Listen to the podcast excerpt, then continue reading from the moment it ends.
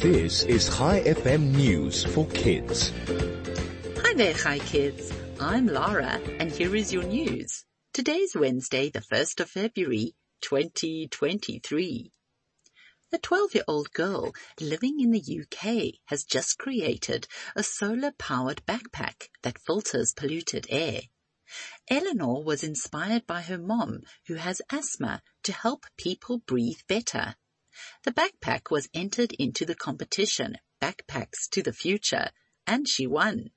The backpack cleans and filters air for anyone that is near the bag.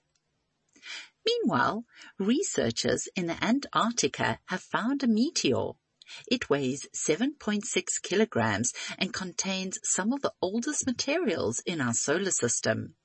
Scientists say the rock probably came from the asteroid belt between Mars and Jupiter. One of the researchers, Maria Valdes, said it is common to find a meteor in the Antarctica as the weather is cold and dry and helps preserve the rocks. And finally, hundreds of puzzle solving fans came together this past weekend in Glasgow in Scotland to compete in the Rubik's Cube competition. World record holding speed cuber Tymon Kolasiński can solve a Rubik's Cube in under six seconds.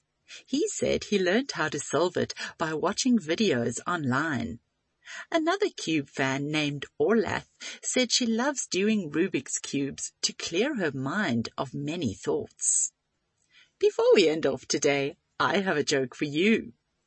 How do they answer the phone at a paint store? Yellow. Thanks for listening. I'll be back with you again tomorrow morning with more news for kids. This is Lara, over and out.